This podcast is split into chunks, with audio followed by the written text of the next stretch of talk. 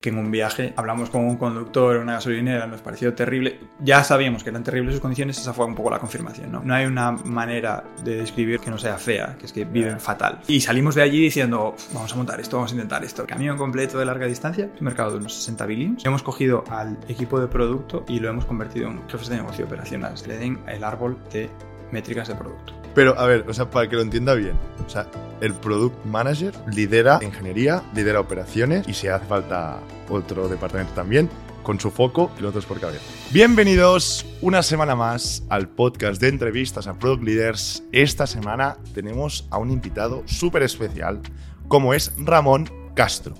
Ramón es el actual CPO y cofundador de Tracksters, una empresa de logística enfocada en la larga distancia. Vamos a empezar hablando de cómo surgió la idea de Tracksters. Ramón nos va a explicar que en un viaje con sus cofundadores hablaron con un transportista y vieron la realidad del mercado y los problemas que existían. Súper interesante esta parte. Después vamos a entrar más en el producto de Tracksters, viendo tanto la parte de cliente como la parte del partner y la parte de conductor en el medio. Y por último, Ramón nos va a explicar cómo se hace producto en Tracksters, reconvirtiendo por completo el rol del PM, del Product Manager, al jefe de una unidad de negocio y con un foco claro, que es mover una métrica de negocio. Solo uno.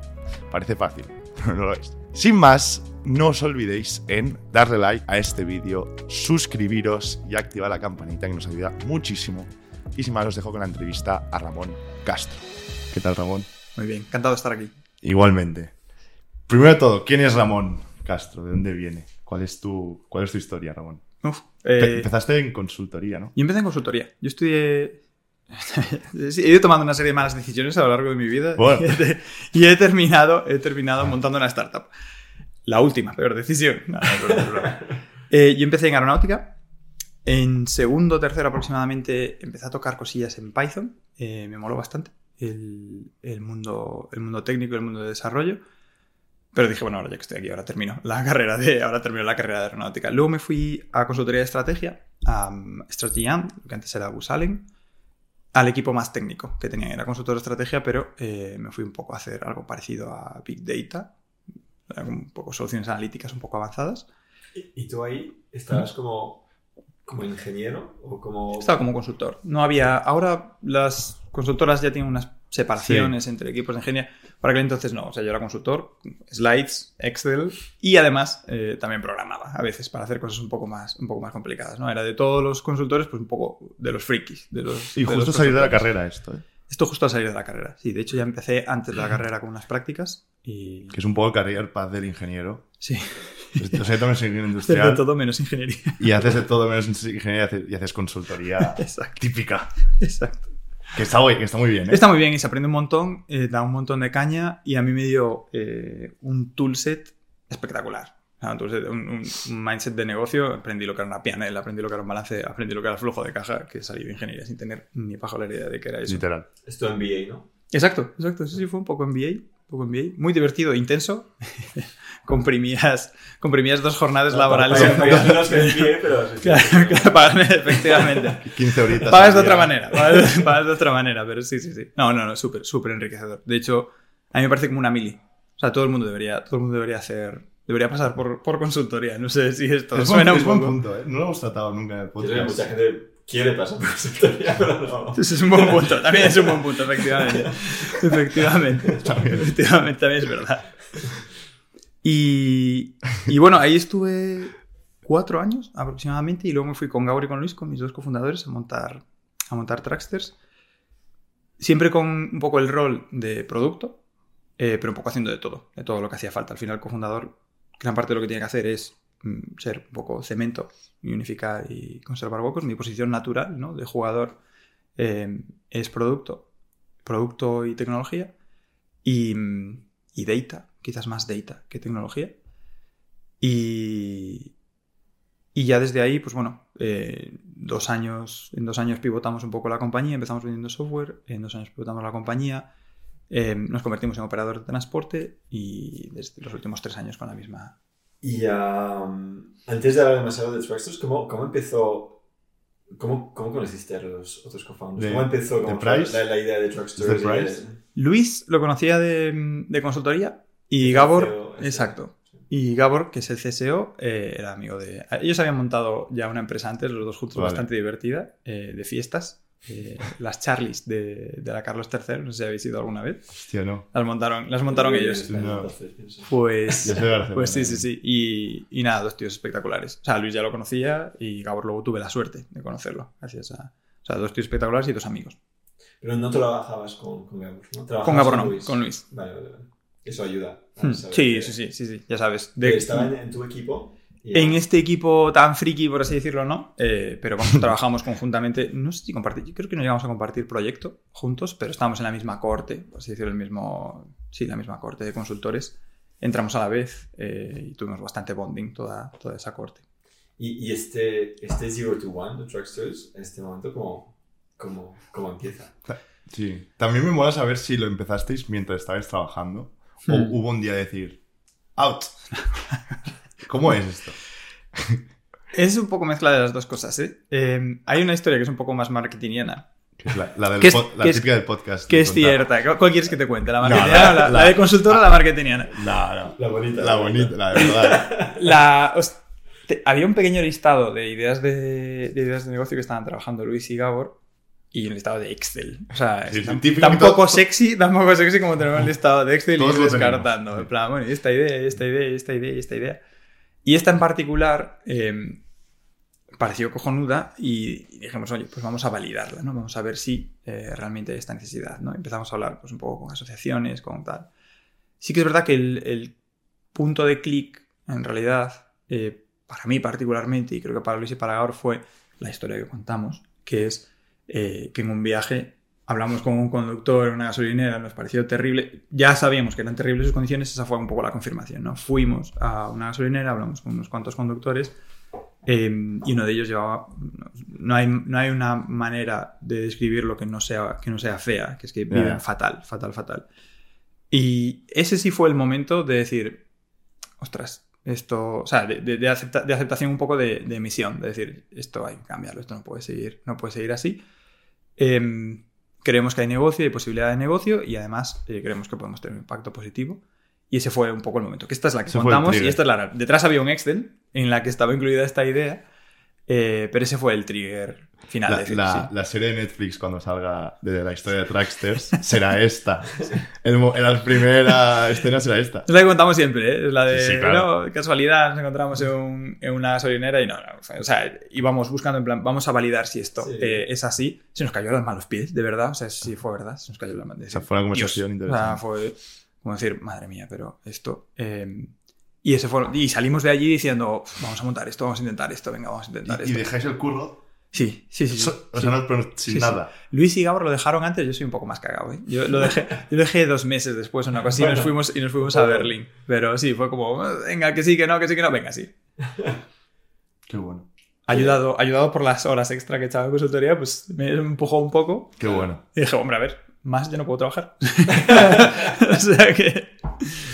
¿Y, um, ¿Y qué es entonces Trucksters? Sí, que es Tracksters. Bueno, es una buena pregunta. Eh, nosotros somos un operador de transporte y movemos cosas del punto A al punto B. Y es básicamente lo que hacemos. Mover mercancías, que no personas, del punto A al punto B.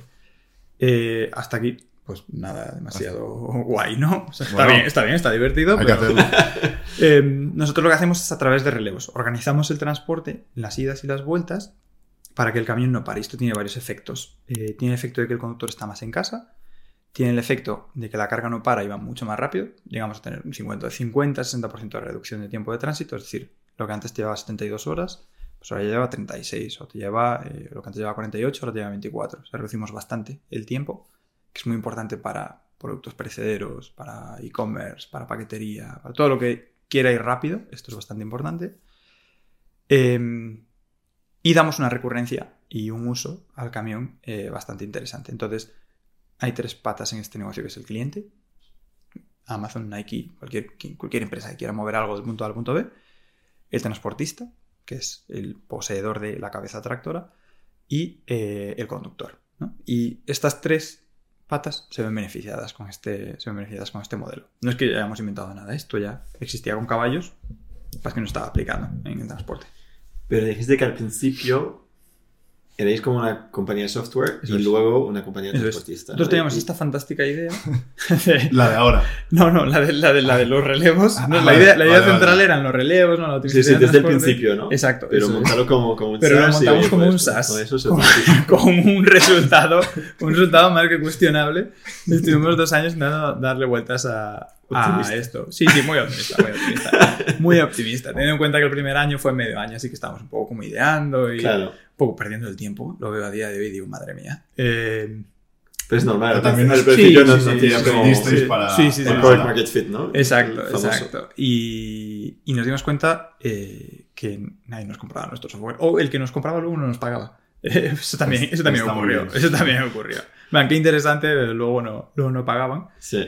Y, y dijimos, you know what, ahora lo voy a hacer yo y os voy a demostrar que se puede hacer. ¿no? Sí, la, la idea sí que calaba, pero la ejecución de la idea era complicada porque los transportistas, cuando les vendíamos el software, nos tenían que dar los datos de sus clientes, dónde estaban sus camiones, un largo etcétera de cosas, que era una barrera de entrada muy dura. Claro. Muy, muy dura. Y me decían, sí, muy guay, me gustaría hacer relevos, pero...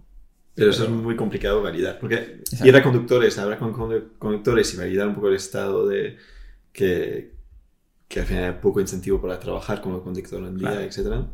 Y ah, es. Bueno, es problema de B2B, ¿no? Que al final al- los problemas de B2B realmente validar, si no tú estás y lo has visto y lo. Sí.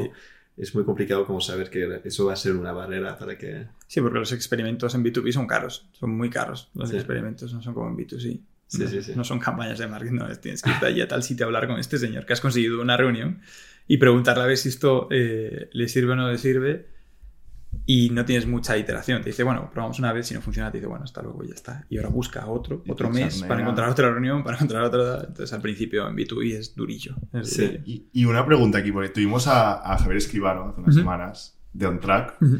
y él nos comentaba que era, o sea, una difer- diferencia abismal de negocio entre la corta distancia y la larga distancia. Enorme. Entonces, ¿nos puedes explicar esto un Sí, poco? sí, sí, es que si tienes a pensar que logística es como un gran y único negocio y si no recuerdo mal, todo lo que es logística representa en un país desarrollado aproximadamente entre el 11 y el 12% del PIB.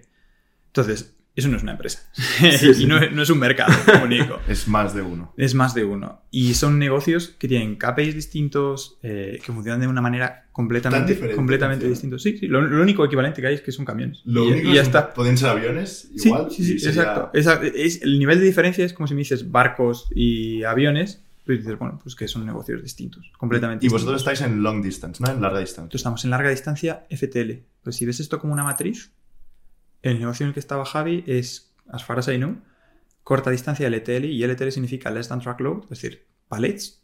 Entonces Vale. yo tengo distintos clientes metidos dentro de mi, dentro de mi camión.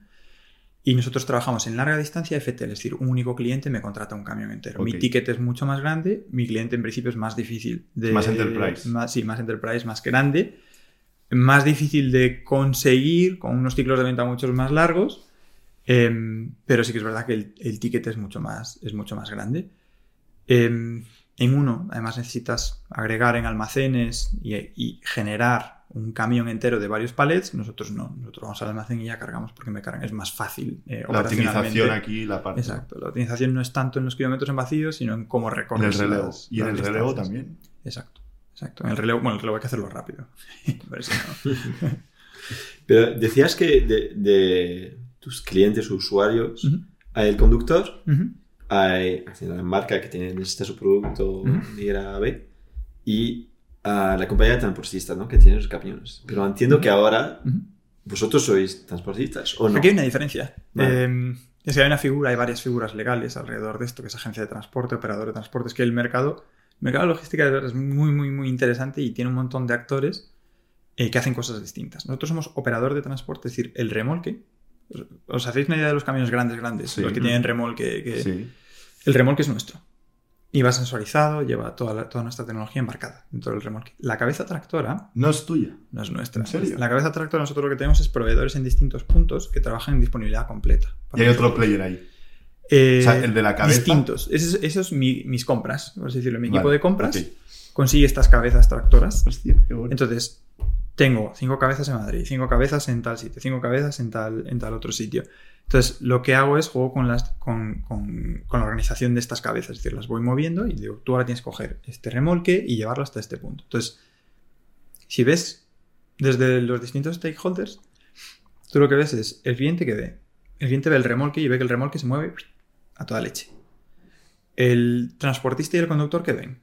Me han dicho que cojo un remolque aquí, lo llevo hasta aquí, aquí cojo otro remolque y vuelvo hasta aquí. Antes, nosotros vendíamos complejidad. Cuando empezamos, de hecho, a lo mejor parte del fracaso del SaaS fue eso. No, inteligencia artificial, hacemos unas cosas complicadísimas. Ahora lo que vendemos es simplicidad. Mira, yo te llevo esto del punto A al punto B y ya está. Eso se lo digo al cliente. Claro. Y yo al proveedor le digo, no, mira, yo te voy a decir que cojas un remolque aquí, lo dejas aquí, yo te voy a organizar un poco lo que tienes que hacer, tú lo haces y ya está. Y tu margin está basado en tu eficiencia, ¿no? Exacto. Y el producto se enfoca en, esto. El matching lo hacemos nosotros internamente, que es ese, ahí es donde nosotros utilizamos inteligencia artificial, algoritmos de optimización. Es la organización de todas estas Piezas. piececitas yendo para un lado y para el otro, eso es, eso es lo que hace nuestro producto, Sí. en gran medida. El interno al menos. Lo que hablamos justo antes también eh, es que en Joventalent la experiencia fue muy similar, que intentas montar como un rollo más marketplace, donde tú das como más una tecnología y, ah, y haces que los actores actuales pues meten esta tecnología y que mejorar la industria en general, pero te das cuenta en muchos negocios operaciones que si no coges un- una parte del ownership del, del business process, del operational process, es imposible. Es como, Esto, hay demasiado como use case por todos lados que tienes Totalmente. que poner. esto lo- hay empresas que lo hacen. Eh, Sender, por ejemplo, no sé si conocéis Sender, es una empresa también de transporte de larga distancia de FTLs y hacen de marketplace, pero eh, la visibilidad de sus operaciones no es completa. Claro. Porque lo que hacen es, "Eh, y si ocurre algo por el medio, pues no lo sé, no, no tengo ni idea de qué está pasando. Y Claro. además no son time sensitive. Mercado de logística puedes partirlo en dos, el de FTL de larga distancia, es decir, camión completo de larga distancia, es un mercado de unos 60 billions aproximadamente en Europa. Wow. O sea, y es un segmento de un segmento de la logística. Por eso os decía antes lo del 12% Wow. del PIB. Es un segmento, un segmento de un segmento de la logística. Es este mercado de 60 billions. La mitad es time sensitive, la otra mitad es price sensitive. Nosotros nos enfocamos principalmente en el time sensitive. Vendemos un servicio más o menos premium. de 30 billions más o menos de esos 60, 20 y algo. Algo Y, menos. de y la- y- y a mí me he quedado pillado con lo de las cabezas que comentabas. ¿Por qué no las compráis vosotros también, las cabezas? Pues entonces seríamos asset heavy. De... O sea, la- el remolque es vuestro, El es remolque es nuestro, es, es renting nuestro. Están Renting. rotulados, sí. Alguno tenemos en propiedad y alguna cabeza tenemos en propiedad. ¿Vale? Eh, pero para poder absorber las fluctuaciones del mercado, em, tenemos que coger y sacar remolques en función de cómo va. y, y cómo con va el mercado. provider de cabezas, ¿los lleváis bien en el sentido de Sí, tiene sí, que haber una, De hecho, una relación súper estrecha. una relación súper estrecha? Súper estrecha con ellos. Te Súper, puede fa- si te estrecha. falla el de la cabeza, te Tenemos falla tu servicio. la mitad del equipo dedicada, al, dedicada a eso. Tú, imagínate, tú eres un transportista que tienes 15 cabezas. 5 van a trabajar en exclusividad para mí. Vale, Nu- vale. Nunca intento tener más de un Vale, porcentaje de las cabezas, no intento que una línea tenga demasiadas cabezas de un único proveedor. Eh, eso también hay que controlarlo. Y tenemos una gran parte, yo diría que el 20 y algo por ciento del equipo está dedicado única y exclusivamente a compras, ¿no? Para que para nosotros no es compras, eh, es casi un Es- equipo de ventas, claro, claro. tienen su key account, tienen su, tienen su propio producto, tienen su, o sea, es par- una parte fundamental. Somos no un marketplace, somos como un closed marketplace y el macheo lo hacemos nosotros. O sea, tenemos, sí que tenemos oferta y demanda, pero es que los tenemos que tratar prácticamente igual, porque tienen que estar balanceados. ¿Le- ¿Les dais tecnología también? Sí, sí, sí, sí. De hecho, tenemos dos herramientas, que es la que lleva el conductor y la herramienta del jefe del conductor. es. ¿no? Em, por eso tenemos varios users personales. Claro, es que- está su flauta. Exacto. Y facturación, y uno hace facturación y el otro tiene una herramienta mucho más operativa, que es, oye, pues ahora tengo que coger un remolque aquí. Porque me imagino que no están profesionalizados.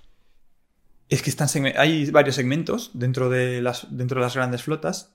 Para que te hagas una idea, eh, el tamaño medio de una empresa flotista es de dos cabezas tractoras. Claro. Está hiper fragmentado, hiper O sea fragmentado. que no está, no está profesionalizado. Es una, gran persona, parte, ¿no? Una gran parte del, de- efectivamente, una gran parte del mercado no está profesionalizado, luego tienes otra parte que son los flotistas tradicionales que sí están más profesionalizados. Que no sé hasta qué punto digitalizados, pero sí, sí al menos profesionalizados, con buenos procesos y buen saber hacer. Hay buen saber hacer en todos lados, ¿eh? pero, pero en particular, pues hay, eh, es un, es un mercado bastante irregular y bastante ¿cómo decirlo?, informal en algunos casos. Claro, sí, sí. Interesante. Y ya. entonces, en el modelo de negocio, vosotros habláis con las compañías que necesitan mover es. producto, Eso es, os pagan, eso es, vosotros pagáis a las flautas, Eso que es. ellos pagan a los conductores. eso es. Pero sí que el conductor sigue siendo un usuario de Truckstores. Sí, de hecho... eh, Aparte, ¿no? Como que exacto. no, no es como un indirect report, no sé cómo decirlo, exacto, pero... exacto. Am, vale, vale. Y ah, ¿El producto qué hace? Es como... Demasiadas cosas. ah, Demasiadas ahora- ahora pienso que está más o menos claro como la porque es, es, ¿Cuál es? complejito, ¿no? Pero, pero complejo, es sí. fascinante para, mí también, pero... am, ahora que entendemos muy bien el negocio, Hmm. por ahí viene la gente, pide, oye, mándame esto a Luxemburgo y tú tienes que buscarte la vida para que happen, pase. El producto te- tecnológico también, imagino que es, Hmm. no es un producto, que realmente hay muchas, muchas facetas. ¿no? Tiene muchas. Bueno, en realidad hay cuatro. Eh, tres. Tres, tres y pues si, si- si sincretizamos una con otra tienes lo que ve el cliente, el portal de cliente, que es un producto de cliente, donde tiene una trazabilidad de dónde está su carga, que esto, sorpresa, no es habitual. eh, saber dónde, exactamente dónde está. En un mapa, ¿no? En un mapa de dónde está mi camión. No es el track and trace de, de una compañía de picking o de delivery que te dice, está llegando. No, no, no. El camión está aquí, en esta carretera, y está yendo a 70 kilómetros por Y hora. esto no es normal. Eso no es normal, sorprendentemente. Me, me sorprendentemente. recuerda a Flexport también, ¿no? que era Sorprendentemente. para, para barcos, pero logística de barcos, que también fueron un poco los primeros a poder decir, oye, tu carga está... La Es, ves, es la- que es la lo ves primero aquí. que piensas, ¿sabes? Cuando- si vas a hacer algo así, es lo primero que pensarías. Nosotros hacer, ¿sabes? nos, nos sorprendió, nos sorprendió bastante. Eh, de hecho, nuestro primer MVP fue con eh, una localización de WhatsApp que scripeábamos y poníamos en un, en un Looker Studio, en un tablón. Una- lo que dices de WhatsApp del conductor. Sí, sí, sí. Le poníamos la localización de WhatsApp en plan, a ver si esto es valioso. ¿Dónde estás? ¿Dónde estás? La- le- le- te pasaba el compartir localización Sí, sí. y nosotros hacíamos un scripper que entraba ahí, Hostia. hacía clic, cogía la localización y la ponía en otro. Y la ponía en otro. Qué bueno. Ese fue el primer Qué MVP, de, primer MVP de localización. Qué bueno. Y flipaban con eso. Y digo, joder, si es la localización de WhatsApp, ¿sabes? Sí, sí.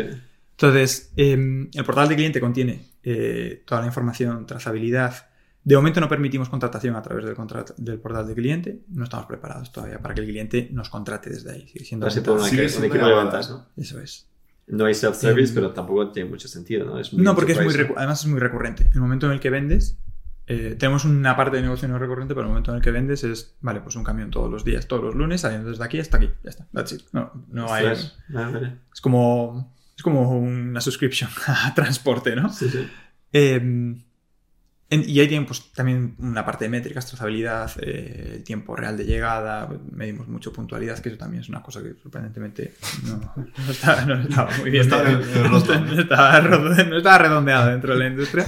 Pero eh, vosotros tenéis una plataforma y un SaaS-like portal que Eso entran es. y pueden y es- se van ahí a verlo. Eso es. El, eso es. el Eso es- Enterprise Buy. Exacto. Sorprendentemente, Sí. claro, es que, es que, ¿Quién- es quién- que le, es da value. el- le da value al. Normalmente es eh, la persona operativa del almacén o el que gestiona el. Vale. Si tú piensas en una empresa muy grande tipo Unilever o, Vale. Amazon, sí tiene gente de logística que no transportistas. Vale, vale, vale.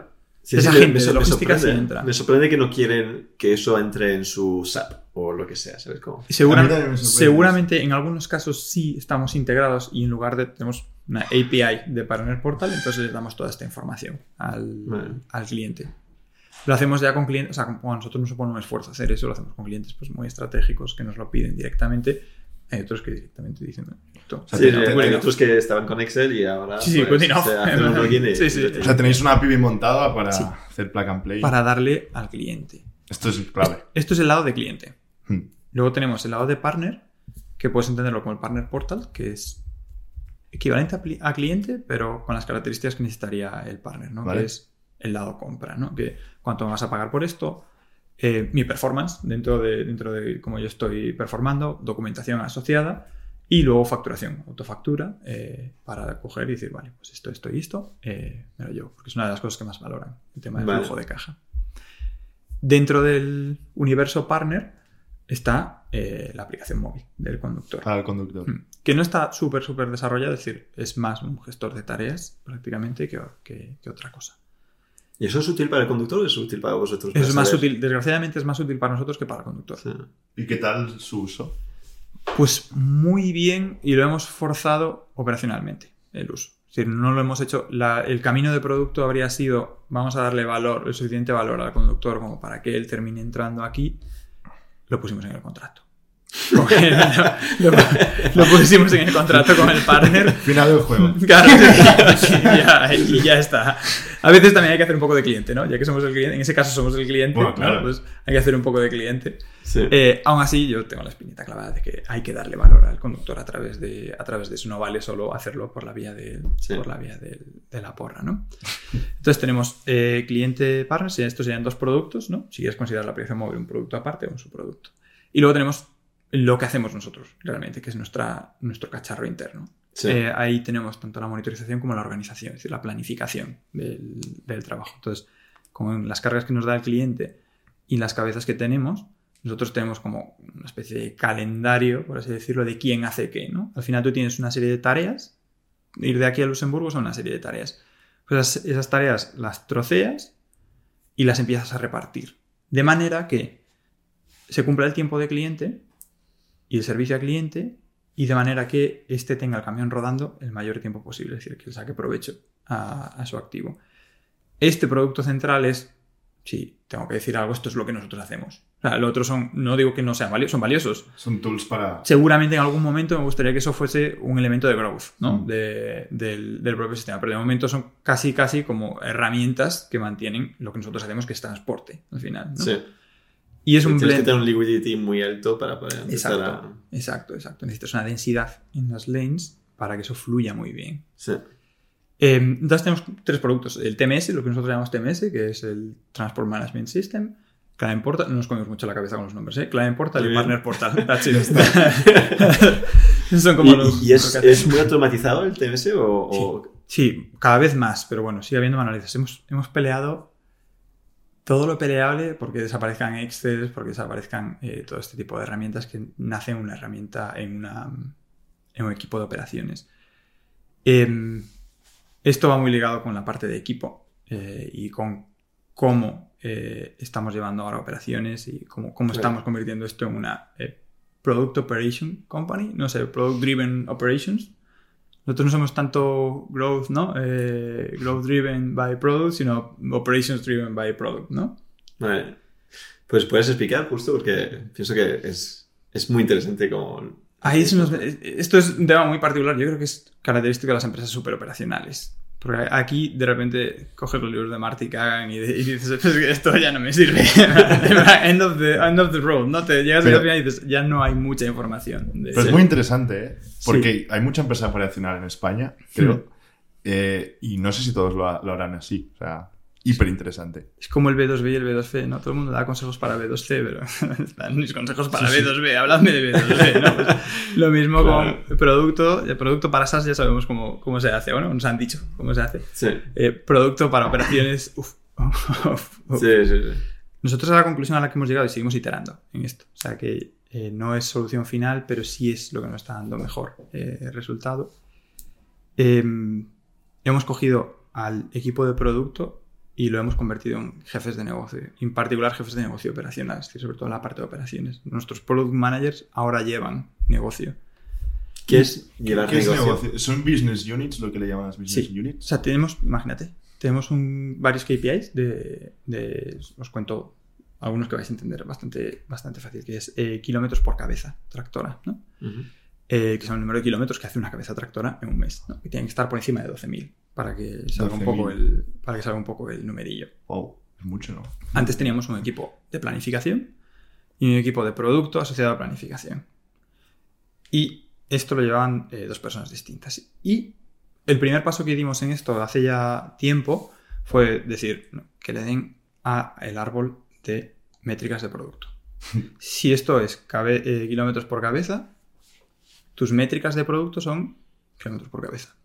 No me hables de nada más que no sean kilómetros por cabeza. Es decir, tú... em, Es tu North Star Metric, ¿no? tu norte. No, ni norte. No, O sea, no, no, hablo- no, no tu métrica, así. en plan, no me hables de otra No cosa. hables de mierdas así. No me hables de. No, he hecho no sé cuántos despliegues a Sí, pero los kilómetros por cabeza, ¿cómo están? No, no me hables de otra cosa. De ninguna otra cosa que no sea tu eh, KPI de negocio. Y hacíamos accountable a todo el equipo hacia abajo. Es decir, tanto el PM como el equipo de ingeniería es. Oye, tú tienes que mover eh, los kilómetros por cabeza. Y ahí se generó, en algunos casos, no en todos, En algunos casos se generó un, ya, pero es que estos no me hacen caso. O, ya, pero es que estos no hacen lo que yo les digo. Ya, pero es que estos... Entonces llegamos a la solución salomónica Estoy de... pensando muy short term. Es que Sí, sí, llegará. claro, claro. Claro, claro, claro, claro. Y eso se soluciona muy rápido, muy, muy rápido cuando haces una de las, dos, de, de las, de las siguientes dos cosas. Coges este equipo, lo juntas y una de estas dos personas la pones encima de la otra. Y dices, vale, ahora tenéis que llevaros bien por jerarquía, no tenéis que llevaros bien por, por porque sois amigos y estamos buscando aquí el value y tal. En muchos casos, y ha funcionado muy bien, hemos cogido al PM, todo el equipo de ingeniería lo hemos metido en esta business unit y al PM lo hemos puesto a liderar. Y hemos dicho, "Te avi- tú ya llevabas los kilómetros por cabeza, ¿no? Pues ahora tienes todas las herramientas para mejorar los kilómetros por cabeza. No solo las técnicas, las operativas, las de proceso. Y si antes tú dibujabas un proceso y luego el equipo operacional no lo seguía, guess what? Ahora es tu equipo. Entonces, ahora selecciona a la gente que sí vaya a seguir ese proceso y premia y penaliza en base a si van a seguir ese proceso. Entonces se acabó la discusión. No, no tienes esto. Entonces, soy un poco bestia, ¿eh? Hostia, es bestia. Es bestia, es bestia. Está guapísimo. Es bestia. Pero, a ver, Es- o sea, para que lo entienda bien. O sea, el Product Manager lidera ingeniería, lidera operaciones Eso es. y si hace falta otro departamento también, Eso es. con su foco y los dos Eso por es. cabeza. Eso es. Eso es. Todo Y- lo que hace es en base a. Es que no es en un este caso, Manager. ¿no? quiero- Claro, es que es lo que decías. Es, un... es una especie de. No sé, business leader Sí. eh, asociado a producto. eh, Pero piensa, en, en muchas compañías, bueno, primero no pasa mucho en muchas compañías eso, y, y es exactamente pienso lo que debería pasar, porque si no, es que tienes fricción. Y Con- luego crees con- política. con y luego eso es la muerte de las efectivamente, efectivamente. Y, um, pero en muchos negocios no pasa, no suele pasar con operations, porque no son operations driven com- companies, pero pasa con, con ventas o con marketing. Mm. Y, um, Hmm. y justo si ves un poco el rollo de Airbnb, Airbnb, Hmm. etcétera, etcétera, es, es con marketing. Pero en otros sitios, para empresas más B2B, Se me con ventas. es más con ventas. Sí. Es más al final tener tu plan de qué vas a lanzar, etcétera, etcétera, tiene que estar muy alineado con ventas. Y tienes que saber qué va a hacer para un cliente o no, etcétera. Es que para mí se puede aplicar en muchas compañías, no especialmente con operations de esta manera, pero tiene muchísimo, muchísimo sentido. Sí que tienes que dar apoyo, pienso, porque la gente que viene el producto quizás no tiene todo, todo, toda la experiencia, el conocimiento para poder ponerse con, con sales ops o supuesto. poderse con, con operations de cómo Por supuesto. ah, O sea, hay gestionar una- un scheduling de, de camiones. ¿no? Hay una formación importante ahí y además para nosotros este paso fue relativamente natural porque yo ya les hice a, a mis PMs un poco la putada de no es que tu métrica es la de negocio. Entonces, en el momento en el que yo soy una persona muy metric driven, en el momento en el que tú le pones la métrica de negocio y le dices no me hables de otra cosa que no sea la métrica de negocio, entonces también fuerzas al PM a que entienda negocio. ¿Qué demonios hago para aumentar? Sí. ¿Qué demonios puedo hacer para aumentar? Y, y si eso ya lo combinas con iteraciones cortas, porque la, la siguiente es a ver cómo vas a mejorar los kilómetros por cabeza y quiero resultados en dos semanas. Me da igual que sea un resultado, quiero un delta pequeño de que has hecho algo, de que ha mejorado los kilómetros por cabeza. Lo que sea, lo que sea, un proceso. Me da igual. Eh, ahora, no sé, no- han llegado a, a- a tomar soluciones del tipo, no, pues ahora entramos a las 7 de la mañana. Porque resulta que entre las 7 y las 8 ocurren ciertas cosas que nos hacen más productivos. ¿Has mejorado los kilómetros por cabeza? Good, ya está. No, no, no, no no me todo va a es de- una feature. Efectivamente. Entonces, tienes a gente. Eh, veni- veníamos de, eh, de esa mentalidad con los PMs. Ujú. Entonces, fue una transición bastante natural. Fue mucho menos natural la transición de, no, no, olvidaos de las métricas de producto, vamos a hablar de las métricas de negocio y no me hables de ninguna otra cosa. Entonces ahí... Tú buscas insights. Exacto. No, no Exacto, y me da igual cómo lo ejecutes. Lo bueno es que ahora tienes una gente con un skill set que dice, vale, además de hacer entrar a la gente a las 7 de la mañana, que puede ser una, una solución para mejorar algo, también saben hacer una feature, ¿no? Entonces juntas estas dos cosas y tienes gente que va mm, balanceando muy bien el corto con el medio y con el largo plazo. Dicen, no, ahora voy a hacer ya esto porque necesito hacer esto. Y lo hago un Excel súper rápido y guarro, pero ya he hablado con el equipo de ingeniería y si este experimento tiene éxito, vamos a hacer esto, Sí. esto, esto y esto. Y, y una, y una pregunta, o sea, ¿cuántos PMs tienes de estos? Ahora mismo cuatro. Vale. ¿Cuánto? ¿Y, y lo divides por squads? ¿Cómo lo- Porque, Sí. por ejemplo, yo, se me ocurre un problema que puede haber con el delivery, por ejemplo. Si un PM eh, tiene, eh, o sea, si le reporta operaciones, le reporta ventas, le reporta ingeniería, eh, en el delivery, por ejemplo, va a estar un poco cojo. Sí. Entonces, por ahí debajo que pones un program Sí. manager o... Sí, sí. o sea, Debajo, ¿Sabes? debajo del PM, habitualmente, estas dos figuras, no es que una desapareciese. Por lo general, una se pone encima de la otra y ya está. Es decir, tú puedes tener un PM y un líder mucho más operacional, pero no shit con el líder operacional. Es decir, tienes, o sea, tienes que ser Vale, vale. equivalente a este líder operacional en cuanto a conocimiento para poder ordenarle y para poder dirigir al equipo Vale. correctamente. Entonces, sí, efectivamente, si intentas que una única persona haga todo esto, es imposible. Es imposible. Generas una estructura por debajo, pero eh, puedes entenderlo de dos maneras. O te cargas producto o estás convirtiendo a toda la empresa en producto. Yo, a mí me gusta entenderlo como, como la segunda, como realmente si eres una empresa product driven, ¿por qué tienes una especie de mascota que es producto por aquí aparte? No, pues Ya. producto es product driven, pues vale. Pues, entonces, make it happen, ¿no? En plan, si es product driven, que, que producto tome decisiones y que tenga Ya. Una duda allí. Hmm. Ya imagino que el cambio de Product Manager como aparte, que luego, oye, pues mañana ya te vas a encargar de operaciones, es un cambio que ha podido generar un poco de fricción de la manera. No, porque- no tanto, a los PMs por- no tanto, ¿no? porque venían de. De hecho, para algunos fue No relief. acojonaba. fue relief. En plan, tío, me estabas machacando con los, kilo- con los kilómetros No por cabeza mover, y no los podía mover porque no podía hacer A. B y C. Y fue como, ah, ahora ya sí voy a poder hacerlo, de puta madre. ¿Y qué pasa del otro lado? La gente de Operations que, o sea, es- al final han perdido un direct report que Mm. igual le, le importaba, le molaba. Hay, Hay, vari- hay hay- varios casos ahí, hay varios casos, Sí. casos de éxito, casos de fracaso, hay Porque y, y por también una parte- poco del PM. También tienen más control sobre lo que Sí. hace el producto Sí, y hay más alignment, ¿no? Y todo eso, ¿no? Que, que eso es positivo. O sea, tienen que sentir atracción a corto plazo.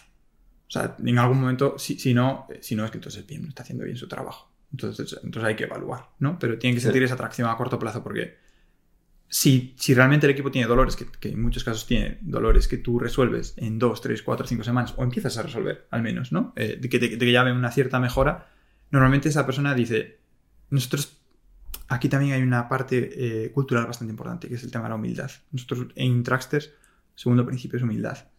Entonces, por lo general, los cambios jerárquicos, somos humanos, ¿eh? a todos nos duelen un poco los cambios jerárquicos y tenemos nuestro ego, y aunque intentemos luchar contra él, ¿no?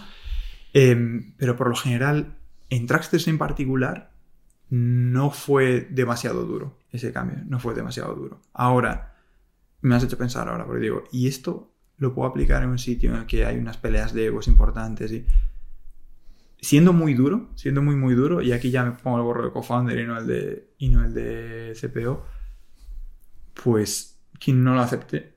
O sea, si yo creo en esta dirección, doy la orden de que esta es la dirección y no la aceptas, pues es que no estás alineado con, con- con la dirección de la compañía y, ostras, pues o lo hablamos y me das argumentos, suficientes argumentos en contra para que eso no sea así, o disagree and commit y vemos qué pasa, pues que si no, no tienes sitio en un equipo, es decir, si no estás a gusto eh, con tu nueva posición, pues Claro, claro. en muchos casos era un relief hasta para las dos partes, ¿no? Porque a este le estamos pidiendo que entendiese a producto, que no decía, a ver, ¿qué dicen estos frikis? tal. Es verdad. Y era un relief un poco para los dos, ¿no? Este ya podía ordenar directamente y este otro ya no era como, ¿qué dicen estos? Bueno, yo voy a hacer lo que me digan y a ver si, y a ver si sale o no sale y ya está. No había esa fricción de... Sí. Porque ya la, la responsabilidad, el- a mí uno de los problemas de producto es que la responsabilidad, el, el accountability, la, la responsabilidad, em, sin el mandato y la jerarquía.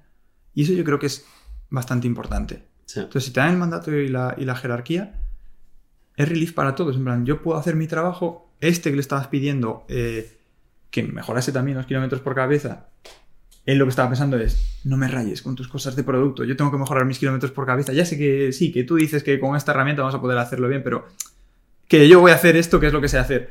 Y de repente liberas a los dos. A uno le das la capacidad de hacerlo y el otro dice, ah, ya no es responsabilidad mía, vale, yo hago lo que me digan. Me lo, dijo, me lo ha dicho mi jefe, que tengo que hacerlo. Ujú. Mi jefe es el PM. Sí, sí. Ah, enhorabuena en el cambio, porque eh, pienso que hay muchas compañías que... No hubo mucha fricción, ¿eh? De verdad. Sí. Eh, No sé si es un caso particular, pero hubo, No, claro. poquita fricción. Pero es co- lo que me sorprende, ¿no? Porque al final sí que has crecido una compañía de una manera y, y en mi experiencia muchas veces si quieres reestructurar eso, se hablan de reestructuración, ¿no? Es Pero es, es que es es muy complicado como mover la gente que, y que no creas como esta bitterness, ¿no? No sé cómo decirlo en, Mm. en- en español, pero ah, de, de políticas que se, han creí, que se han creído y que están ahí y que luego pues... es un tú- poco de miedo a eso, ¿eh? Y Claro. resultó, resultó ser mucho más suave la transición y a medio plazo todo el mundo mira hacia atrás y dice, guay, qué bien, qué bien hicimos. Y a corto plazo no hubo demasiado ruido. No hubo demasiado ruido. Hubo algo de ruido, pero no mucho. Y entonces, estos PMs, ¿a quién, a quién ¿A reportan? quién reporta? A ti. A mí, que soy CPOO o COOP o no sé, ya que- mola, mola. Inventar títulos, mola. me ha añadido una letra más. No soy mucho más importante. Vale. En particular a mí, efectivamente. Y tú estabas como CPO antes. Yo estaba como CPO. Y había un CEO. Había un COO, sí, que ha tenido que cambiar su rol. Vale. CEO, porque teníamos, teníamos exactamente el mismo problema. O sea, hemos, Claro, hemos replicado, vosotros, ¿no? hemos replicado la estructura eh, de la misma manera. Ahora es una de mis manos derechas. Vale. Es un tío con conocimiento eh, de la industria espectacular y es la persona que cada vez que hay un problema que yo no sé resolver o operativo que yo no sé resolver es la persona que acudo. O sea, es como mi oráculo un poco en, Sí. en ese sentido. Y yo también sintió relief de, pues, es, que, es que todo esto que estaba intentando montar, pues yo no lo entendía tanto o no sé cómo juntar estos dos, estos dos mundos.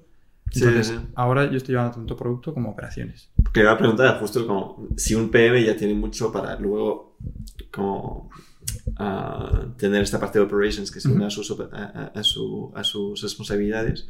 Como co-founder, imagino que tienes ya varios más que un, un Me han hecho un poco de escudo, ¿eh? Me han hecho Y un poco de escudo mis sí, justo, ¿no? Sí. Que es como te, te ayuda un poco a... El hecho de no ser solo preneur me ayuda bastante porque eh, mis otros dos co-founders me han hecho un poco de escudo y me han dicho, no, tú te quedas con, con- con este marrón gigante y, y por lo menos es solo ese marrón gigante y ya está, no- nada más. Entonces me van, me van quitando de, de otras cosas eh, que os lo agradezco un montón, la verdad. O sea, me hacen un poco de escudo. No me libro de todo, pero me libro de... hasta Casi hasta de los boards me dejan escaparme. Así que... Yo quiero entender, escuchar de operaciones, entonces me sorprende. Bastante sí. sí. Sí, sí. Es muy interesante las dinámicas porque ahora voy a, a weeklies de business units en las que tienes al antiguo PM, al equipo de operaciones y a los ingenieros y están todos en un mismo equipo. Esto y está el diseñador. Esto a mí me parece muy heavy. Yo tengo una pregunta relacionada con esto. En las empresas hay mucha gente que no sabe lo que es producto. Y volviendo a lo de antes. Entonces, estoy pensando que un, pro- un primer problema a esto, si lo aplicas en otras compañías que a lo mejor no son tan operacionales, puede ser este. el hecho de decir, eh, que es el tío que me habéis puesto encima, no sé qué coño hace. es este señor. Es el, es el que yo antes iba a que me arregla la impresora. No, Sí, no, sí, sí. pero es verdad. Sí, sí, sí, sí. Es Tal verdad. cual, tal cual, tal cual. Eh, yo he estado en tres compañías y en las tres ha habido gente que, que le preguntas qué es producto y no, y no sabe decirlo. Que es normal, ¿eh? Y nosotros hemos hecho un poco al revés, ¿eh? El- el- los miopes que eran un poco miopes eran los de... Eran, bueno, no sé si es que yo, yo es que doy mucha caña a, a mi- a mis antiguos reportes directos. y a quien me reporta directamente le doy mucha caña. Eh, entonces, yo empecé al revés. Le dije al PM, no, ahora, ahora tú te vas a hacer el trabajo operativo, Vale. el de más bajo nivel que hay, durante dos, tres, cuatro semanas. Entiendes tú lo que Te es coges una libreta y empiezas a anotar cosas, cosas que ves para mejorar. Y cuando te has ganado el respeto de, de Esto- todos los soldados, Esta es muy buena. entonces puedes ser líder de producto. Mientras tanto, no vas a ser líder de producto ni líder de nada. Pero este punto es clave. Porque es que si no, olvídate. 100%. De hecho, eh, hemos, estamos pensando en cambiar parte de los principios de la compañía para dejar bien claro esto. Porque cuando contratas a gente de un cierto nivel, todo lo que es- hands-on, dices. todo lo que es el Claro. C-level. El, el otro día tuve una conversación muy graciosa que fue como, bueno, yo ahora voy a empezar a... Una persona que acaba de entrar. Yo voy a empezar a desligarme un poco de la, de la parte operativa. En ese momento la agarré y le dije, ¿cómo, cómo que desligarte de la parte operativa? De- de la- del brazo. Sí, sí, ¿no? tú no te vas a desligar nunca de la parte operativa. Y el día que vea que estás desligado de la parte operativa, no eres un líder aquí. O sea, tienes que ser, siempre lo decimos, hasta las rodillas de barro, no hasta el cuello. Hasta el cuello no te permite pensar, no te permite... Pero las rodillas manchadas de barro siempre. Nosotros, al ser una empresa operativa, tan de barro, realmente, es una empresa de transportes, mm, no concibo un líder que, no hay ningún sitio. que no, que no Pienso- que parece más No. obvio en una, en, en compañía operacional donde ves muy claramente que la gente no, no sabe de lo que habla.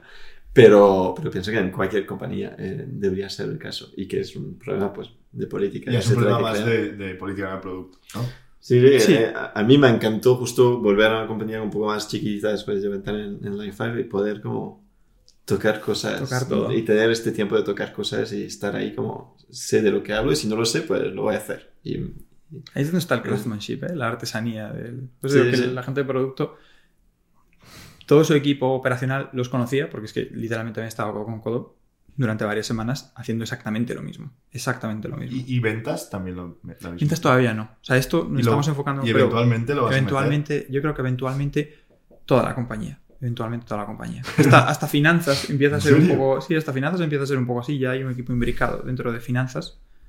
Eh, eventualmente toda la compañía. Van a distintas velocidades, distintos grados de éxito y depende mucho, bajo mi punto de vista, de la habilidad del PM, de la persona que has puesto ahí. O sea, ¿Cómo, qué, qué perfil tiene el PM? este? O sea, ¿qué skills? ¿Cómo dirías que es este PM?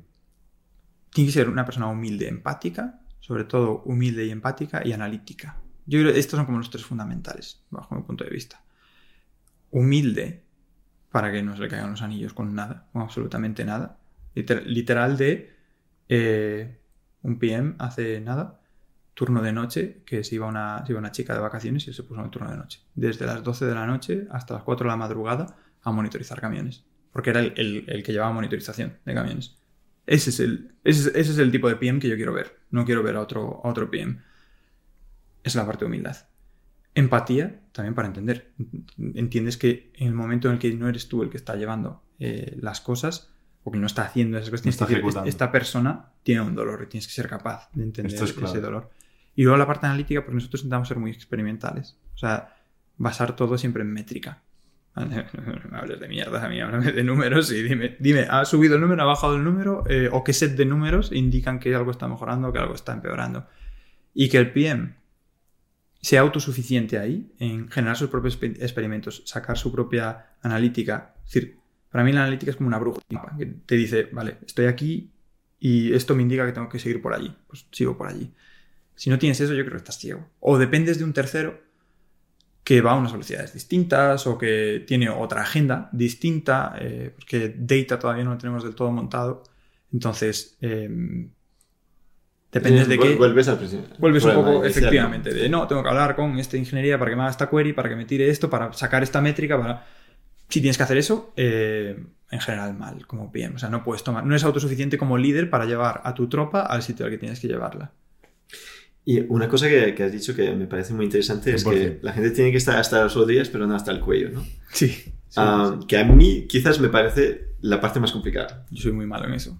Es Sí, como, ¿cómo haces que la gente no esté? Porque justo cuando estás, tienes que ser en end zone, tienes mucha gente de una manera u otra a tu cargo con quien tienes que hablar, am, tienes un negocio ahí que, que te empuja y que tienes que pensar estratégicamente en dónde vas, tienes que sacar la analítica, no sé qué. Está- estás ahí, ¿no? ¿Ya? Como, como, ¿Cuál es el sistema para asegurarse que la gente no se agobia? Porque pienso que es el problema de muchos PMs que quieren hacer más de negocio, pero que realmente la compañía no, no les apoya en ir en Mm. esta dirección porque no, no hay tiempo. O sea, no. Yo creo que a veces es hacer menos y hacer. O sea, darle profundidad al- a las cosas que se hacen. Se hacen muy pocas cosas, pero hay una, hay un- hay una capa de inercia que yo creo que es súper, súper importante. Tú empiezas a hacer.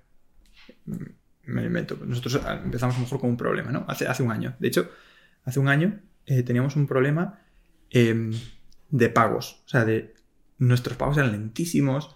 Se hacían a través de. Antes de que tuviésemos autofactura y todo esto se hacían manualmente, había errores, los proveedores pensaban que le estábamos timando, en plan, tío, me estás engañando. Los de las cabezas. Sí, eso es, en vez de, pues en vez de 9.000 le- les eh, dábamos 8.600, ¿no? Y después había traspapelado una cosa y eso era un infierno, o sea, un infierno, todo el mundo cabreadísimo, tal.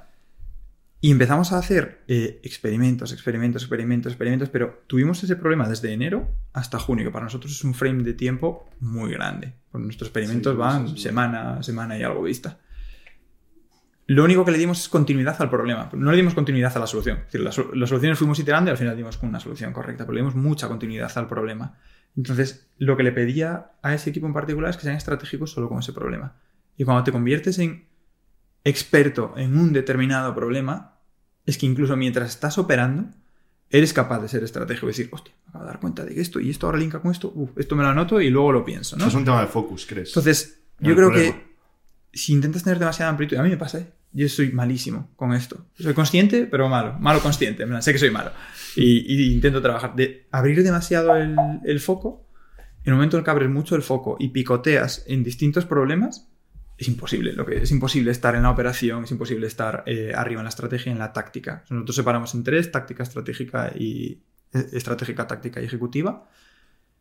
como mucho, gente muy buena con un spread amplio puede estar en dos, en la ejecutiva y en la táctica, en la táctica y en la estratégica.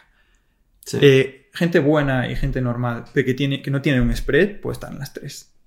Es decir, aquí míralo como una matriz, ¿no? Amplitud Sí, sí, sí. y ejecutivo Breadth and táctico, efectivamente. Entonces, si cierras, yo creo que sí puede estar en las tres. Y de hecho, te conviertes en un subject matter expert en, en eso. De hecho, Interesante. con- Con es realmente foco. ¿no? Es como tener tus, tus key results muy claros. exacto. Y eso atacarlo. a veces lleva a conversaciones, yo creo que desde productos son muy difíciles por tema jerárquico. eh, conversaciones de. Me has dicho que me dedique al problema A. Yo estoy dedicándome al problema A, no me hables del problema B. Si no, modificamos la estrategia. Pero tiene que haber un commitment del CEO o de quien sea de, vale, write off. A ya no es el problema, ahora el problema es B. El problema muchas veces es que es A, te pongo B, y luego a la semana te digo, ok, ¿cómo va el problema A? Y dices, cabrón, me has dicho que estuviese en el B, entonces intentas estar en todo y entonces se empieza a eh, desmontar todo. Sí, sí. Entonces yo creo que ahí consejo es, yo le pido a la gente que me haga mucho pushback precisamente por eso, porque yo sé que soy malo en esto, a veces pido demasiado spread y me gusta que la gente me diga, no, ¿a dónde vas? Yo solo puedo atacar esto con profundidad. Sí, sí. Entonces tienes que sentarte y decir que, cuál escojo. al final es un tema de velocidad. Sí. Quieres eso arreglado. Sí. Es lo mismo que Sí. desarrollar Sí, sí, features, sí, ¿no? sí, Bueno, el día tiene 24 horas, 8 para dormir, 16 para trabajar. 16. Ha- ¿Hacéis turnos de noche, dicho? Antes? Sí, los equipos de, los operativos, sí, los equipos de monitorización. tenéis dos equipos, operativos. uno de noche y uno de. Tenemos tres. Tenemos Tres equipos, eh, claro. mañana, tarde y madrugada. Wow. Tenemos gente de Desde casa, entiendo. Desde los de madrugada desde casa, últimamente están viniendo algo a la oficina, pero principalmente Wow. desde casa, sí. ¿Y qué horario hacen? Los de madrugada desde 12 hasta las 7 de la mañana. Desde las 12 de la noche hasta las 7 de la mañana. Y luego además tienes a los managers que normalmente lo que hacen es, como tenemos un manager para la noche, eh, está desde las 8 hasta las 2, hasta las 3. Es decir, para ver a los dos equipos, para tener a los dos equipos controlados. ¿Y, y cómo? ¿Y te cuesta fichar a esta gente? Mm, Tengo un amigo que trabaja en Amazon ¿Sí? y en almacén y también hace horario de, Sí, sí. En, de noche. iba a decir. Que digo, En industrias O sea, pienso que es bastante o normal. sea, es normal, pero, pero que no, no creo que sea fácil. No es fácil fichar a gente. No, pero es que no es fácil fichar. Es que. Claro, es que no es fácil fichar. No es fácil fichar Es como nadie, de, pero- es difícil encontrar talento, ya es que es talento. Si no fuese, si no fuese Ya. talento, no, no sería. Pero nada más de lo, o sea, no, no te cuesta más de lo normal. No mucho más de lo Vale, normal. No mucho más de lo- Sí que es verdad que el equipo de madrugada eh, ha sido bastante estable, por lo general. Son gente además que ya trabaja de noche, tiene como su vida montada alrededor de, de trabajar de noche. Eh, ya venían así, de, de casa, por así decirlo. Y, y no hemos tenido mucha rotación ahí. En el de tarde sí, y en el de tarde no nos ha costado tanto. Sí que es verdad que tarde es un turno a lo mejor desde las 4 de la tarde hasta las 11 o 12. Ya no es tan drama. Que bueno, terminas, te vas a dormir y luego haces vida por la mañana, ¿no? No es tan drama. Sí, sí. Entonces, pero por lo general no demasiado, no demasiado. No diría nada más de lo normal. Es un poquito más. A mí me interesa una pregunta que, que es cambiar un poco de tema, pero es para también saber la dimensión de tu negocio. O sea, ¿cuánto, cuánto estáis facturando? ¿Cuánto estáis moviendo ahora? Nosotros en ARR... Que normalmente no lo preguntamos porque no tenemos Sí. fundadores, Sí, sí, sí. No, pues pero no sé, es interesante. nosotros en ARR, que ten en cuenta que nuestro negocio es casi como una suscripción. Entonces, como nosotros un cuando hablamos de ARR, efectivamente, es decir, Recurring porque pide el mismo servicio. dices. Claro, claro, es que ni se pide. Es, es No, como, ni se es- es pide. como un contrato marco en el que tú dices, no, pues todos los lunes a esta hora empiezo aquí y, y todos los lunes yo mando un camión para allí. No, Vale. no, no pregunto, oye, ¿quieres que mande el camión? No, allí está el camión que me pediste, ¿no? Eh, ahora mismo estamos cerca de los 30 millones de euros de ARR, Wow. cerca de los 30 kilos. Y- Hemos comprado hace poco una compañía, Nueva Gandía, de frigoríficos y eso debería llevarnos algunos millones un poco por encima. Tenemos que ver todavía cierre de año. Wow. Y márgenes, no hace falta ir al detalle. No hace falta ir. Márgenes no demasiado buenos. ¿no? Es Pero, ¿qué un- márgenes tiene este negocio? Es un negocio eh, con márgenes bajitos. Nosotros tenemos un margen un poquito por encima del De lo un normal. poquito por encima del negocio eh, de lo normal. Margen 1. O sea, hablamos de lo que vende, lo que compra el cliente ¿Mm? Eh, y el coste, el coste de servicio. Nosotros luego por debajo tenemos otras ineficiencias que no tienen. Nosotros tenemos un equipo mucho más grande del que tiene una empresa de transporte. Porque todo lo que estamos. El producto este del medio que estamos montando. em, El TMS, ¿no? el TMS, eso es. Eso, lo que estamos intentando hacer es que escale y que necesites mucha menos gente de la normal. Pero a día de hoy necesito gente de producto, gente de tecnología y que son una, que van una pasta. Eh, pero nosotros estamos. Mm, que para logística es mucho, estaremos un 1,5, o sea, por 1,5 del margen habitual. Es decir, tenemos Vale. algo más de margen 1. También nuestros clientes son un poco más premium, valoran más servicio eh, que precio. eh, pero no es una, es una industria mucho más volumétrica. ¿Es un negocio de margen. volumen? Es un negocio de volumen mucho más que de margen. Es decir, O sea, márgenes menores a 20%. sí, sí, sí, sí, sí. Y Sí, de sí, di- sí. vale, Sí, vale, sí, sí. bueno. Y de, y de 10. Y de O sea, 10. Nosotros estaremos por encima de 10. Eh, la, industria es menor de está, 10. es menor de 10. Sí, sí, sí. Sí que es muy estable. Es decir, un cliente que consigues y que crece. O sea, tienes, Tienes un charm casi cero. ¿no? nosotros tenemos un char muy bajito. Muy, muy, muy bajito. Y- Muy bajito. ¿Y, y tu, tu problema de, de ventas es share wallet de estos clientes más Mm. que más clientes? ¿O es como tú entras y te dan todo? Imagino que no, ¿no? Nuestro modelo tiene un, una- un hándicap y es que nuestro, nuestras ventas tienen que ser muy targetizadas. Es decir, el que abre la línea de Madrid a Berlín, ese mm, puede ser quien sea, ¿no? Pues que luego necesito encontrar un Berlín, un Berlín Madrid para abajo. Esto, este target una vez has cerrado el primer cliente, todavía estamos haciendo el playbook de eso. O sea, lo hemos conseguido so far, pero de una manera muy artesana. Tenemos que industrializar eh, eso. Por lo general tenemos un upselling bastante bueno, bastante, bastante bueno, también porque nuestro servicio es bueno. Tema visibilidad, tema, o sea, cosas que dices, esto La no, propuesta de valor está eh, clara. esto no te lo, esto no te lo ofrecía. O sea, ya incluso la propuesta de valor de velocidad y de seguridad eh, es brutal, pero ya los basics. Es decir, ya es que el, el nivel de servicio y de visibilidad, hay algunos clientes que dicen, joder, ¿y esto? Eh, yo pensaba que esto era el básico. Cuando empecé en Dragster pensaba que esto era el básico y no, no era, no era el básico. Pero luego también tenemos una propuesta de valor de seguridad. Como el camión no para, muchísimos, muchísimos, muchísimos robos. Piensa que... Ah, sí. Muy gracioso porque los camiones de monedas de Prosegur, no sé cuánto pasta llevarán dentro, pero llevarán un millón, un millón y medio. No sé cuánto puede llevar un camión de monedas de, de Prosegur. No lo sé. Pero, Por el GTA lo sé, pero. pero va ahí un tío con un chaleco, una escopeta, tal, y tú, "Oh, oh, oh". ¿cuánto te crees que cuesta un camión lleno de lavadoras? ¿Cuánto hay dentro? Dices? Claro, claro, ¿cuánto, cuánto valor crees que va Hostia, ahí dentro? ver, o, un, o un camión lleno de, un camión lleno de iPads. Un iPad, ponle que 20 son, son mil 24 pavos. toneladas, ¿eh? Van 24. 24 toneladas. 24 toneladas de iPads, ¿cuánto crees que es eso? Ostras. N millones. Sí, sí, N, sí. N Más millones. de cinco- de- más de más 5 de millones. cinco, bastante más de 5. Entonces, mm, tú piensas que si eso es. O sea, tú, tú ves los camiones parados en la carretera durmiendo. No, lo piensas, no lo piensas esto. lo que estás pensando, o sea, tú lo que estás viendo es el camión de Prosegur sin el tío de la escopeta, sin el tío del chaleco antibalas, con un paisano durmiendo dentro. Que ya te digo yo, no se va a pelear porque le quites la, porque le quites la carga, no se va a meter en ningún problema porque le quites la carga. Quizás se Está- puede volver a casa más pronto. Exacto, Y eso, y eso tampoco te creas tú que está aquí en la Gran Vía. O sea, eso está en Paraguayos del Jarama, eh, en la AP no sé qué, hay sitting en un parking que en muchos casos no está vigilado. Entonces hay muchísimos robos en la industria. Muchísimos robos en la eso industria. es Wow, duro, ¿eh? esto Eh, es- Eso añade al tema del conductor, ¿no? Que, O sea, a vosotros os pasa, ¿no? Esto. Muy poco, muy poco. ¿Por Muy- qué? muchísimo porque no para el, el remolque. Ah, amigo. El remolque Que van no cambiando y directamente a otra persona. Es cuando robas. A ver, sí, si viene Vin Diesel, sí, te, te puede, te puede robar, pero, pero, Sí, sí, sí. pero es mucho más difícil Es un robarnos muy, Y, muy lo- interesante. y tenéis un seguro, entiendo, para Sí, esto. sí, sí, sí. Claro, es que nosotros tenemos toda la, toda la parte operativa, full experience de la parte operativa. Seguro de mercancías, operador, licencia de operador. O sea, nosotros a efectos prácticos somos una empresa operativa. Lo pagáis vosotros el seguro. Sí, sí. Lo sacas del. Sí, sí. O sea, es- te saca margen. Sí, sí, sí, sí. Seguro, eh, mantenimiento de remolques. O sea, somos una empresa operativa full operativa. Somos como una... Como, supongo que Uber, pero Uber no hace día touch entre dos partes de, de su vehículo. Sí, sí, sí, entonces sí. nosotros tenemos un trozo más operativo que Uber, que es el remolque en particular. Y a- al, al nivel de producto, ¿cuál sería como el, el, el IP, ¿no? el Intellectual Property, que ves como más clave?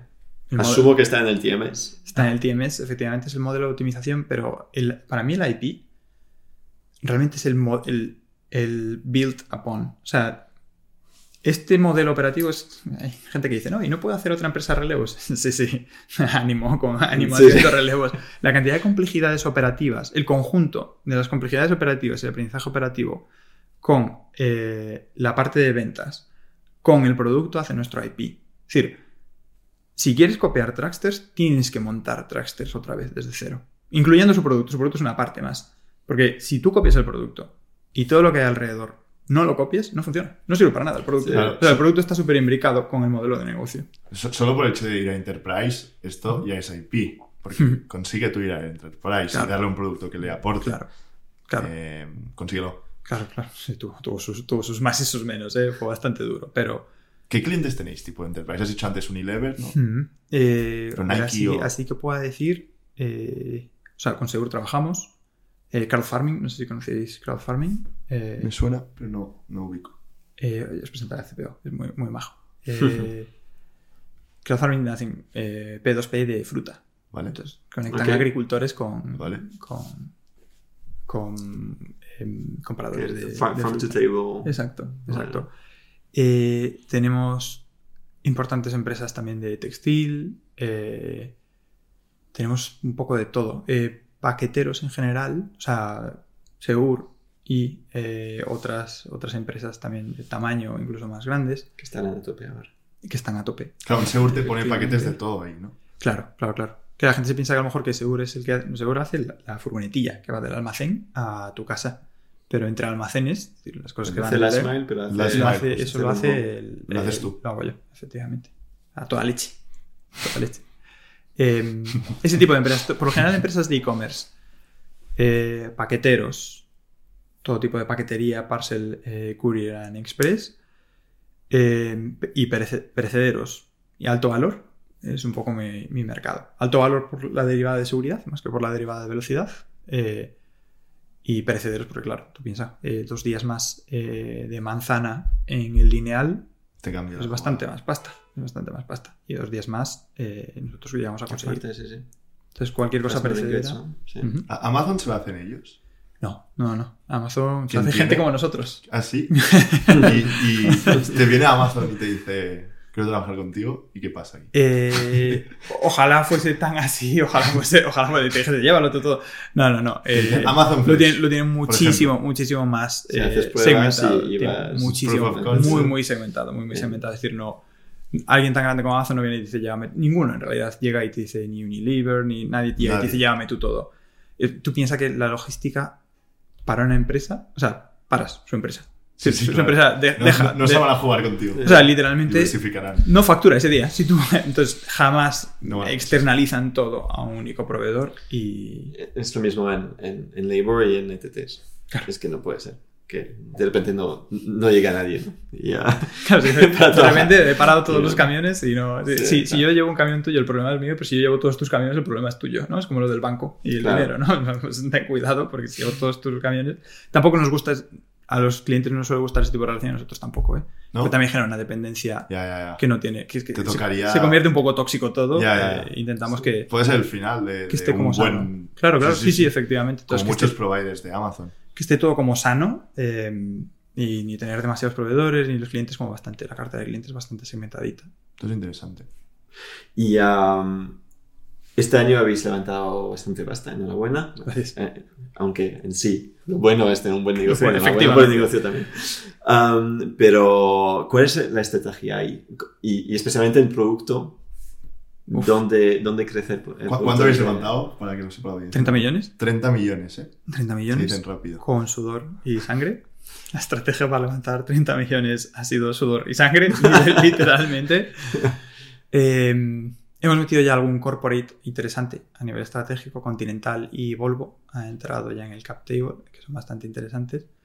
Y la derivada de producto eh, de todo esto, bueno, hemos tenido que sacar eh, propiedad intelectual de nuestro producto ya para esta, ya para esta ¿Cómo? ronda. ¿Qué quiere decir esto? Sacar. Tenido que sacar copyright, una- un copyright. De Ah, nuestro... vale, una ISO, Sí, sí, sí. una- No, no es literalmente el, IP de España del registro de propiedad intelectual nos Ah, sí. que registrar así y llevar un CD con Un pendrive. Que le, di- que le dije al CTO, Que tenemos que meter esto en un pendrive y dijo, eh, Pero si está en GitHub. pero, pero ¿cómo quieres que haga eso? Si esto corre en cloud, que no, no hay un ejecutable, tracksters.exe, no, no.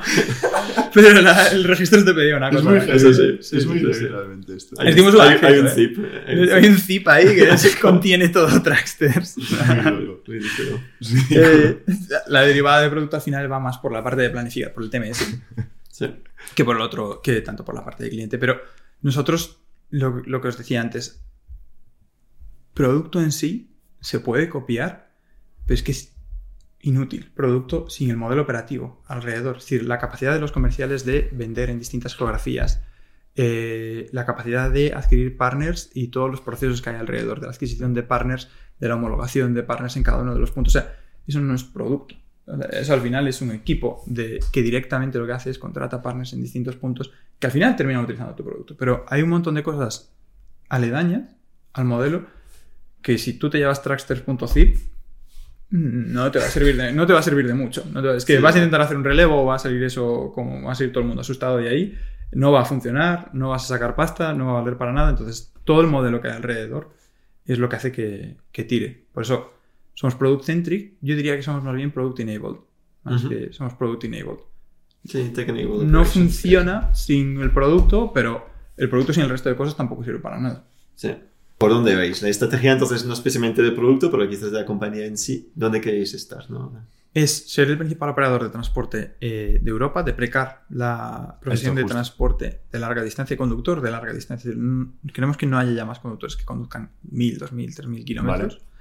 Y eso pasa por eh, montar una red y montar una red pasa por montar cada uno de los hilos de esa red. Ahora mismo tenemos tres hilos que son Madrid, eh, Dortmund, zona Dortmund, zona BDN Lux, eh, Barcelona, misma zona, y eh, Corredor Alicante, norte de, norte de Europa. Y son como tres corredores. Nuestra estrategia pasa por ir montando corredores y generando, eh, generando un network alrededor de, alrededor de, de esos corredores.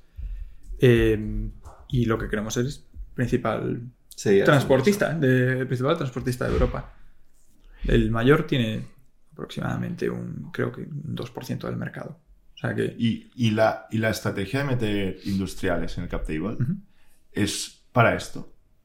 Porque Sí. eventualmente puede haber una compra. O sea, normalmente la- cuando entras un industrial en el cap table puede ser eventualmente por- porque quieren interés en comprarte, porque a ellos mm, meter Hmm. 20 kilos un poco. Esto es estratégico, ¿eh? porque nosotros eventualmente vemos ¿O el, no? futuro, del, el futuro del transporte eh, en dos líneas. Está por un lado la autonomía, que llegará en algún momento, el autónomo, pero no lo vemos probablemente en el corto plazo ni en el medio plazo. Si vemos eh, una integración vertical de los transportistas y un pay-per-use, de un pago por uso de las cabezas. Es decir, el operador de transporte actual tiene un CAPEX brutal, que son las cabezas tractoras si nosotros somos capaces de operar esas cabezas tractoras, el, por así decirlo, el, el transportista pone el labor force y la gestión del labor force y el industrial pone la máquina, ¿no? por así decirlo, y nosotros organizamos todo eso, eh, creemos que es un poco hacia donde va a ir el mercado. Ya hay algunos pasos. O sea, Ahí, con- ahí con Volvo es muy interesante, ¿no? Pues, Y, claro, Volvo te pone las cabezas, te pone el Sí, de hecho tenemos dos cabezas eléctricas de Volvo, que esas sí son nuestras, son propias, tenemos conductores en plantilla, pocos, pero tenemos conductores en plantilla. Y, y tú trabajas como renting, sería para ti mismo. Es que no, No sería ni siquiera renting para nosotros, sería renting para nuestros transportistas. Y nosotros a esos transportistas les aseguramos eh, un flujo de trabajo Eso es. constante. Entonces, de manera que, un poco como creo que Cabify tiene flotistas, Sí. de esa manera, pues tú imagínate Skoda Eso entrando en Cabify. Vale. ¿Para qué? Para que los flotistas de Cabify compren Skoda. Ujú. Tengan Skoda o hagan un pay-per-use de Skoda. Entonces, Skoda y Ca- Cabify, muy buenos amigos. Y luego tienes eh, a esta persona que gestiona ¿no? el labor force de, ¿Y, y Sí. Continental? ¿Para qué? Continental. Continuando un poco por lo mismo. Y porque vemos que hay servicios de valor añadido a los partners que tenemos que empezar a dar. Empezamos, nosotros somos una mini startup dentro de nuestra startup, que es una fintech, que eh, nosotros tenemos flujo de caja eh, positivo gracias a los, gracias a, lo- a los acuerdos que llevamos con los bancos. Nosotros piensa que el transportista las pasa un poco canutas porque él paga la gasolina al mes. Y los pagos en esta industria son a 60 días aproximadamente. Joder. Paga la gasolina y al conductor al mes. Entonces, 80% de su, de su coste eh, Tiene que llegar dos meses de. Garantía. tiene un decalaje de dos meses. Entonces nosotros los ofrecemos en muchos casos con Firmi, con un porcentaje muy, muy bajito, ¿eh? porque no buscamos sacar pasta de eso, sino que buscamos que tengan unas condiciones chulas para trabajar. Y dentro de todo el surtido de value added services, pues tienes eh, pagos, o sea, flujo de caja, que hay a quien le interesa y a quien no. Eh, tienes tires, tienes gas, tienes prácticamente todo alrededor del, del transportista. Entonces nosotros Claro, Continental servicio, entra un poco más dentro de la parte de servicios. Es que hay, hay una empresa en la India que montaron un freight broker de como una especie de un track y terminaron ganando más dinero de los value added services que del freight broker. Qué heavy. Se convirtió en una empresa aparte, Porque de los hecho, márgenes también son infinitamente más altos. infinitamente más altos. Es un negocio más sencillo, en realidad. Sí, vendo cosas y servicios y no ya está. mueves cosas. Y ya está, exacto. Y terminaron sacando más dinero de ahí. De hecho, nos hemos traído al jefe de variedad de servicios de ahí. nos lo hemos traído para, Sí. que, para que monte, sí, sí, sí. Qué guapo. Sí, sí, Sí, muy sí, sí. chulo. Sí, sí, o sea que por eso ese es el racional detrás de, detrás de Continental. Entonces, Tires es, basta- es un- una pasta, ¿eh? Las ruedas de camión son una pasta y se gastan rápido, además. Sí, Bueno, sí, por ser a, a, a mucho. 12.000 kilómetros. Claro, para- a 12.000 kilómetros al mes, pues ya te imaginas cuántas ruedas, cuántas ruedas se gastan ahí. Sí, sí, impresionante. Ya para ir acabando, ¿eh? Eh, ya llevamos ya casi una hora y cuarto. Sí. ¿Qué, cu- una pregunta que hacemos mucho. ¿Qué, qué recomendarías a un PM que quiere empezar? Uf. Sorry por cambiar un poco de tema. ¿eh? Sí, sí, sí, no, no, pero hay, una audiencia grande de nuestro podcast que es gente que o está transicionando eh, a roles más de producto. No necesariamente vienen de negocios muy offline, puede ser que vengan de negocios online, pero en otros departamentos. Y, y hay una pregunta muy, muy, muy clave que es esto, ¿no? ¿Cómo transicionar a, a- a producto? ¿Tú cómo, cómo lo ves? Sí, iba a decir una cosa que es muy high level, pero yo sí que creo, o sea, ahora volviendo atrás, digo, este sería lo que me, me gustaría haber escuchado el día uno, que a mí me hubiese pegado Eso una colleja y me hubiese dicho, mira, chaval, lo que tienes que desarrollar principalmente, en, en este caso es la empatía, es decir, ser capaz de ponerte, y empatía no es la empatía de, ay, veo a una persona llorar, qué triste, qué pena, no, es empatizar con cualquier tipo de sentimiento, es decir, con egoísmo, con enfado, con empatizar de decir, tío, esto es una mierda, en plan de, hago clic aquí, esto no funciona, me una mierda, eh, y sentirte como con, con esa, con ese de decir, "Ah, esto es un cacharro que no, que no funciona. O empatía de decir, de egoísmo, de decir, "Pf, qué coñazo de form para registrarme, que den por saco, no me registro. Eh, o sea, esa empatía, pero empatía real con todo tipo de sentimientos, es súper importante, súper, súper importante. Y eso, eh, eso bajo mi punto de vista va combinado con algo un poquito más bajado a tierra, ¿vale? Pues la empatía es un poco No, no, pero es, es, es potente. Yo eso lo, juntaría con una mentalidad. Esto es un framework que no sé si existe, eh, que yo le llamo fijar el problema. Eh, ocurre a veces, vosotros imaginas que estás en una isla desierta, ¿no? Y eh, te dicen, bueno, una isla con, sí, con arbolitos y medio desierto, y dicen, consigue agua. Y mucha gente lo que hace es, uff, bueno, es que si tuviese otras condiciones podría conseguir agua, o si tuviese una pala aquí ahora mismo, eh, podría conseguir agua porque excavaría, porque podría hacer no sé qué. Fija el problema y tienes que resolverlo, da igual. O sea, da exactamente igual, da exactamente igual lo que hagas. En ese momento, tu energía mental se va de, de- de buscar excusas y soluciones, de, perdón, de buscar excusas a buscar soluciones.